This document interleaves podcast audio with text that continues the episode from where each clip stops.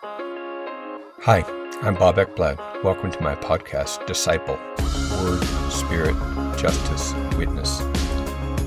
I've been reading through John's Gospel fairly closely of late and noticing many things and just um, feeling inspired and drawn into the depths of these stories and Jesus' teachings and finding them difficult to understand. And yet I feel compelled to, to read and reread. And um, with my intellect, I'm struggling to make sense of, of so many things that Jesus is saying. And, um, and I'm going through and reading um, from the beginning numerous times and just working my way through the gospel um, and finding um, that I really need more than just an intellectual reading. I, I need more of a contemplative, prayerful, almost Lectio Divina style of reading. And, uh, and even then, so often what you know the, where the clarity comes is when I'm reading with people. So uh, Tuesday night I was reading with um, a group of nine Russian uh, recovery guys that I read with every week, along with uh, our, my Russian interpreter and her husband who's French, and it's been just super rich to read with these guys. Um, and uh, and then I reread again the same stories with our Tierra Nueva faith community, which is made up of a real diverse group of mostly unchurched people that have very little background in in Scripture. And as we're going through and just going verse by verse, there's just so many things that become clear, and it's just like suddenly there's these aha moments that are that are just um, I, I love them, and I'm hoping that we'll experience some of them as we read right now. So um, Right prior to the text we're going to look at, Jesus has just been anointed by Mary um, in Bethany. And this is just after Jesus has raised Lazarus, Mary's brother, from the dead.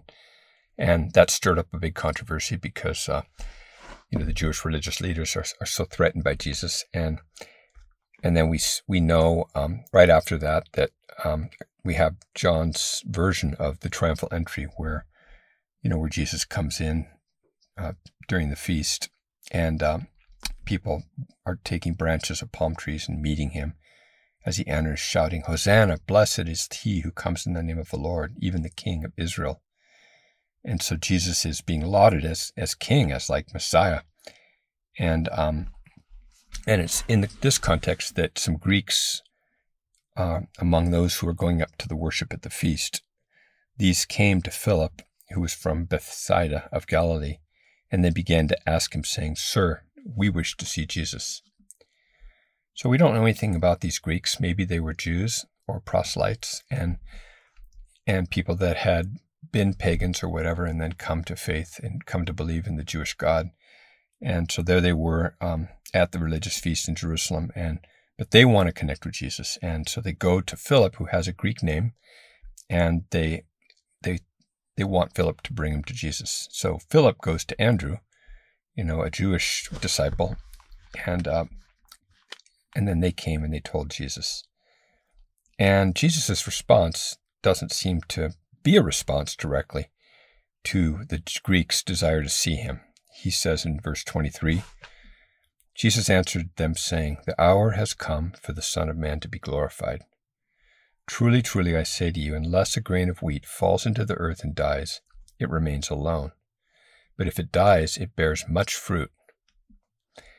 So, what does that response have to do with this request of these Greeks to see Jesus? Well, um, it doesn't seem to have anything to do with it at first glance. However, when you look at the larger context and you see Jesus his growing influence. And here he's being lauded by people when he comes into Jerusalem. And here's some people from another place, you know, Greek speakers who are coming to Jesus. And he's recognizing that he's nearing the end of his earthly assignment. And yet there's all this need. There's there's people that want to connect with him. And he knows that he, as one individual in, in his earthly body, is limited by that and so um, he talks about being glorified, and being glorified in John's gospel is almost another word for for going to the cross. You know, where uh, Jesus' glory is most totally revealed. And um, and so he says, "Truly, truly, I say to you, unless a grain of wheat." And I we assume this is he's referring to an individual grain that is symbolic of, I guess, himself. He's the individual grain. Um, unless this individual grain of wheat falls into the earth and dies, it remains alone. But if it dies, it bears much fruit. So he uses an agricultural image, doesn't he? A metaphor or whatever, something that people would know that, you know, one individual seed, um, it goes into the ground, it sprouts it, symbolically, I guess. I mean, it dies in a certain sense, it changes its form. And, and that's necessary in order for there to be um, like fruit. And, um, you know, we, we, we work with corn farmers in Honduras and, uh, and it's it's everyone knows that you know one grain could multiply into a hundred grains. I mean, if you have two ears of corn and and if you counted all the grains that you could get out of one grain, there's there's the potential for a huge multiplication, isn't there? And so Jesus is um, referring to himself here as as heading towards this moment when he's going to die, and he sees his death as necessary in order for there to be a multiplication, which would apparently create more of a possibility of reaching more people. And then Jesus goes on He who loves his life loses it, and he who hates his life in this world will keep it to life eternal. And so, once again, this is a it's an enigmatic statement. Like, how does this relate directly to what Jesus is saying about himself? Because he's I think he's referring to himself as the lone grain of wheat, but but maybe not. Maybe it's not just him, but each of us as individuals. Um, unless we as individuals are willing to die like a grain, um, we're not going to bear fruit. And um, loving our life, you know, being about self preservation, being about self, being about self gratification, you know the highest values of our culture, right? Safety, security, uh, doing what we please, doing what gives us pleasure, you know, pursuing the dream. Um, the one who loses his life, um, hates his life in this world, will keep it to eternal life. So, you know, we, we if we're about that self-preservation, then you know we're going to lose our life. But if we want that the life to be an abundant life, an eternal life, uh, we need to hate it in a sense, hate um, that tendency to just be about self preservation, just preserving the one seed rather than um, willingly giving that seed up into the ground so that it can bear fruit. And I was talking with the Russian guys about, you know, whether they've been in periods where they've loved their life and, and lost it and they were saying, "Oh yeah, you know, we just loved the the party life, you know, the drugs and just the all that's involved in in the lives that we had. Uh, that caused us to, you know, to lose our lives, to lose everything, to lose our families, to lose even to come close to just dying, because we were just pursuing our own desires, our own lusts, and and so they understood it that way, and uh, and we have to be willing to hate our life in the world you know, the life the way we would choose to live it and uh, in order to keep it. And they came to that point, and many of the people we work with have come to that point of um, of just recognizing that their way of preserving their own lives and pursuing their own interests and desires, you know, was a no no exit situation. So then Jesus goes on and clarifies it even more. If anyone serves me, he must follow me and where I am, there my servant will be also. So, giving our lives up, hating our lives in this world, and losing our lives for the kingdom involves following Jesus. And and that's going to mean that wherever Jesus is, we're going to be with him. And um, if anyone serves me, Jesus continues, the Father will honor him. Well, wow, that would be a great benefit, wouldn't it, to be honored by the Father, who's the creator of the universe? Um, would you prefer to be honored by the Father of Jesus and by the our Father in heaven, or would you prefer to just choose to do what you would do to, to bring honor to yourself, to bring glory to yourself, to, to meet your own needs, to pursue your own personal dreams. And um, the guys in Russia, they were all like, oh, yeah, we would definitely prefer to be honored by the Father than, you know, receive honor any other way. And people in our faith community, Nueva, felt the same way. Okay, but but this isn't easy. Like in verse 27, Jesus says, Now my soul has become troubled. And what shall I say? Father, save me from this hour. So willingly giving up our lives, willingly, um, you know, hating our lives and giving ourselves up as the seed that um, falls into the earth and dies in order to bear fruit. That involves, I guess, facing our fears, facing our um, our choice, you know, to limit ourselves in terms of what we would give to ourselves, uh, in terms of our pleasures, and potentially losing our lives as well. And so Jesus is grieving that for a moment, and but then right away he says, um, "But for this purpose I came to this hour, Father, glorify Your name." And so Jesus, you know, self corrects and reminds himself that that's why he's here. And, and I believe he's modeling something for his disciples. He's modeling something for us. Like it's normal for us to hesitate about giving of giving up of our lives and giving up of our security and potentially our health and and of taking risks for Jesus and the kingdom of God. Um, though here we're told that wherever Jesus is, uh, we'll be with him if we're following him, and the Father's going to honor us, and and so that that should be enough of an assurance, and it was for Jesus. And um, and then a voice comes out of heaven. I have both glorified it and will glorify it again. And um, and so the crowd of people who stood by and heard it were saying that it had thundered, and others were saying an angel has spoken to him. And Jesus answered and said, This voice has come, uh, has not come for my sake, but for your sakes. And uh, even though it, it, doesn't seem like it was that clearly understood by the people, right? They just heard it as thunder or as an angel. But whatever, it's uh, maybe for our sakes, because um, we we know what the content of the voice is. We who read it, right? Um, that the, the, Father says, "I have both glorified it and will glorify it again." And uh, and then Jesus goes on in verse thirty-one. Now judgment is upon this world. Now the ruler of this world will be cast out.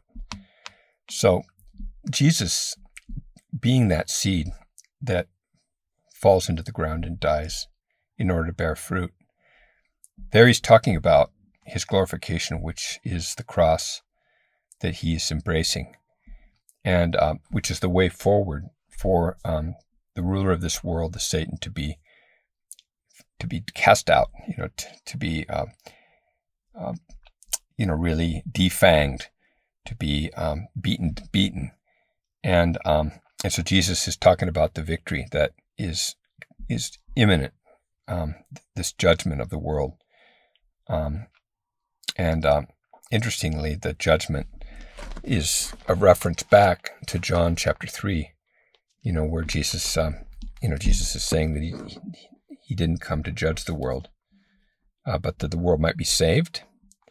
And verse 18, of chapter 3 He who believes in him is not judged. He who does not believe has been judged already, because he has not believed in the name of the only begotten Son of God.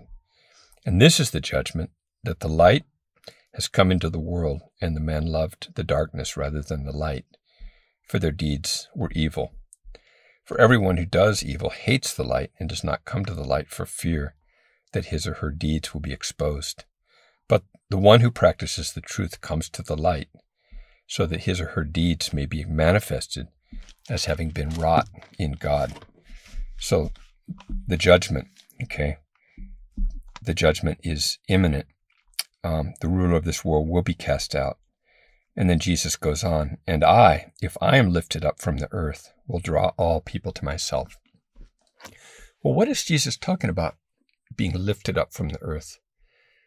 You know, yesterday, some of our people were convinced that this was talking about the ascension of Jesus, you know, going up to heaven and, uh, you know, from there drawing people to himself. And our Russian guys, they were also thought, interpreting it that way. But, but actually, being lifted up is also a reference to Jesus being lifted up on the cross. And it's almost like the same, um, it's like a synonym for being glorified. And verse 33 clarifies, but he was saying this to indicate the kind of death by which he was to die. So it does look like it's the death when he's lifted up that brings um, it's that decisive moment when the judgment of the of the of the ruler of this world happens, and um, and when he draws all people to himself. And so here the crowd seems to be in, completely in a different place. Uh, they answered him and said, "We have heard out of the law that the Christ is to remain forever, and how can you say the Son of Man must be lifted up? Who is this Son of Man?" So here, um, these guys are getting tripped up with some of their past, um, like teaching, I guess, or the knowledge that they had about what the Christ was going to be like, how the Christ was um, going to come and remain forever. Which, truly, some of the words about about the Christ, about the coming Messiah, are that His reign will be forever and ever and ever. And the Son of Man text that um, Jesus is describing himself as the Son of Man, that's a reference to Daniel chapter 7. And um, yesterday we read that with our people, beginning in verse 13. I kept looking in the night visions, and behold, with the clouds of heaven, one like a Son of Man was coming. And he came up to the Ancient of Days, and was presented before him. And to him was given dominion, glory, and a kingdom, that all the peoples, nations, and men of every language might serve him. His dominion is an everlasting dominion, which will not pass away, and his kingdom is one which will not be destroyed. So the people perhaps rightly understood the eternalness of and the foreverness of the kingdom of the Messiah, and um, and so they're confused, and um, and then Jesus, the way he answers this is not is once again not super clear, but is profound. Verse 35 So Jesus said to them, For a little while longer the light is among you. Okay, so looks like Jesus is referring to himself there, right? Um, the light. And this is in keeping with what we know from John chapter 1, you know, where Jesus is described as the Word that was with God from the beginning, um, who all things came into being through him. Verse 4 in him was life, and the life was the light of people. The light shines in the darkness, and the darkness could not overcome it. And um, and then John the Baptist is described as bearing witness, testifying about the light, uh, and is not himself being the light, but he came to testify about the light. And um, and then verse nine, there was the true light which coming into the world enlightens every person. And yet, um, he was in the world, and the world was made through him, and the world didn't recognize him. He came to his own, and those who were his own did not receive him. Um, but those who did receive him, who believed in his name, he gave the, the authority to become children of God. Okay, so that um, that that light is referring to Jesus' incarnation. For a little while longer, the light is among you. So does that mean that now um, that little while longer is no longer relevant to us because he's gone. And um, this is the way that I would have tended to read this. Um, a lot of my life, I would have assumed, okay, this was Jesus' words to his disciples then and there. But since that little while has passed and Jesus is gone, um, it's too late and this text is no longer relevant. But let's look closely at this to see if that, if, if, if this makes sense for us now still. For a little while longer the light is among you. Walk while you have the light, so that darkness will not overtake you. The one who walks in the darkness does not know where he or she goes. While you have the light, believe in the light, so that you may become sons or children of light. So while you have the light, believe in the light, so that you may become sons and daughters of light. So um, Jesus here is speaking to people who are actually with him during his earthly days here, right? Who are um, asking questions of him about the Christ remaining forever. and um, and Jesus doesn't um, really contradict that, but he does um, he does talk about you know how he, there's a period of time when the light is with them and us, and we need to seize that moment and benefit from it, and uh, and that moment was then and there, but does that moment also include here and now?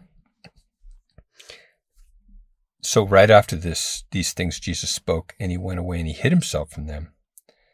Eh, but though he had performed so many signs before them, yet they were not believing in him.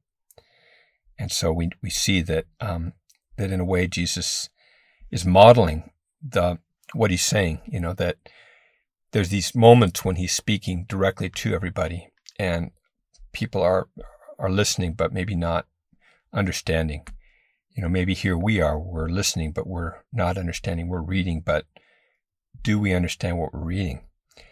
And there's moments where we get the clarity and it's like the light shines in on us. And, and it's those moments when we need to, you know, we need to seize those moments and walk while we have that light.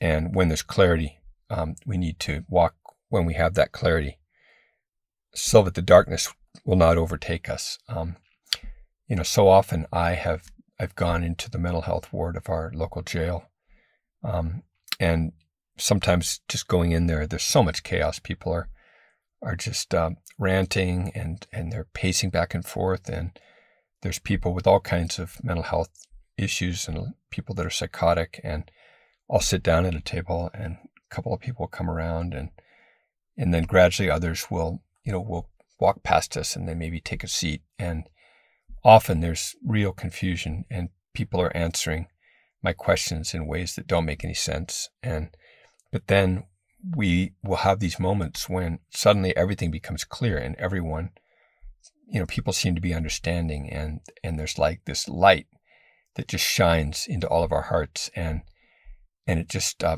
it's a transformational moment. And, and then, um, and then we leave, I leave and, and, um, you know, and sometimes that moment, I don't know how long it lasts for people. I know it lasts for a while for me, but but it's almost like the dark the darkness is always encroaching still. And um, but Jesus gives us hope here. He says, "While you have the light, believe in the light, so that you may become sons and daughters of light." So there's the promise of the possibility of actually us becoming, you know, uh, as disciples of Jesus, becoming sons or daughters of light. And and that's what Jesus is all about. Like he came as the seed that was going to fall on the ground, who fell on the ground and died in order to bear fruit. And we're that fruit. And so we become agents of light. And um, maybe like John the Baptist, we aren't the light ourselves, but we bear witness to the light uh, so that people will believe through our witness. And so Jesus hides. And then, um, then we have this text about um, how this is fulfilling Isaiah the prophet when he spoke, Lord, who has believed our report?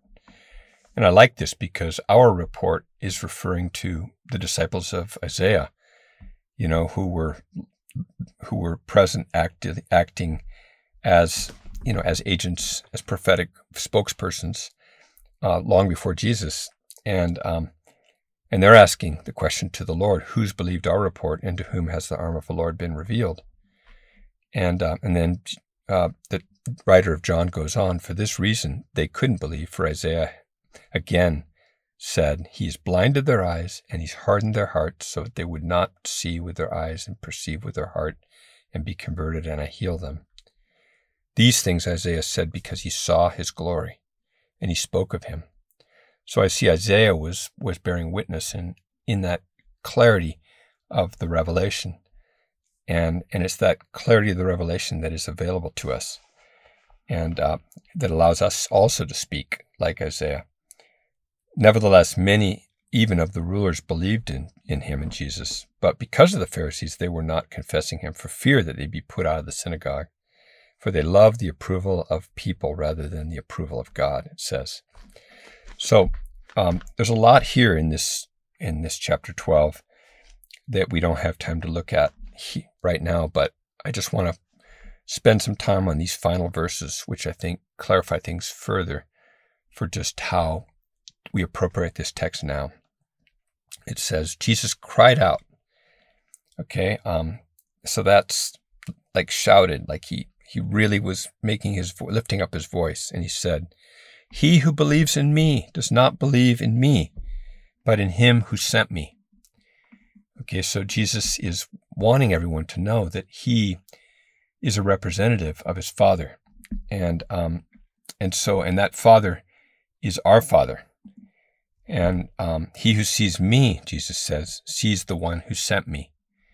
Okay, so Jesus is going to be exiting the scene in terms of his earthly presence, but he's a connector of, uh, you know, he's, his his purpose was to connect all of us to to his Father, so that we would um, we would be that fruit, and that we would become sons and daughters of light. Jesus says, I have come as light into the world, so that everyone who believes in me will not remain in darkness. And then um, check this out, verse 47 if anyone hears my sayings. So here we're talking about not just his voice, but his sayings, which I think um, we've been reading right now. The, the, the, red letter version of the Gospels. Uh, really, um, I love these Bibles actually that have the red letter version where we have Jesus's words in in red. You know, um, Jesus's sayings are are written for us. You know, for us to pay attention to, to to to read, to listen to, to practice, and um, in His absence, we can continue to move in relationship to Him. If anyone hears my sayings and does not keep them, I do not judge him, for I did not come to judge the world, but to save the world. He who rejects me and does not receive my sayings has one who judges him. The word that I spoke is what will judge him in the last days. So there we have another term, the logos. Um, the word that Jesus spoke is what we're held um, accountable to. And that word that he spoke is the word that has been written down, you know, for our benefit in the gospel accounts. So sayings, Jesus' word, these are the ways that we um, walk in the light now. Jesus says, For I did not speak on my own initiative, but the Father himself who sent me has given me a commandment as to what to say and to what to speak. So there's another term in addition to saying, word, now we have commandment. And, uh, and the Father has given Jesus a commandment as to what to say and to what to speak. And uh, this diversity, right, of saying and speaking. And we too are are being Jesus is modeling something for each one of us. Um, you know, we are part of the fruit of Jesus. You know, being that seed that goes into the into the ground and dies, and and we too are invited to, you know, to not love our lives, but to hate our lives in the world, and to and to follow Jesus and to believe in Him, and and wherever He is, we'll be with Him, and the Father will honor us, and Jesus goes on, I know that his commandment is eternal life. And he's talking about the commandment of the Father. So the commandment of the Father is available to you and to me. Um, and Jesus says, Therefore, the things that I speak, I speak just as the Father has told me.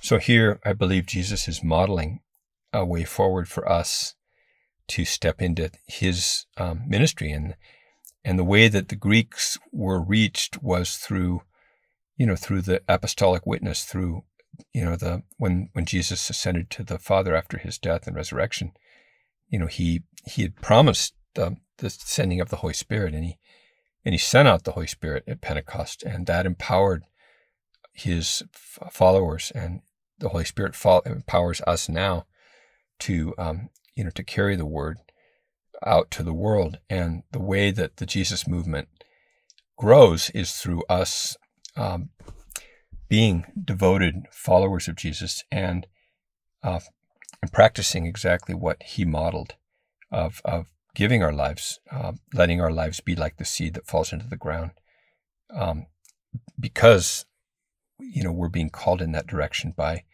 choosing to follow Jesus and to believe in Him and you know and walk in the light as we receive it through contemplating his words and his sayings and through um, you know listening to his commandments listening to the commandments of the father who's our father And as we uh, step into that relationship of being sons and daughters of of the Father, you know, uh, we're gonna we're gonna see the signs and the wonders, you know, backing up our actions. And uh, it was beautiful yesterday.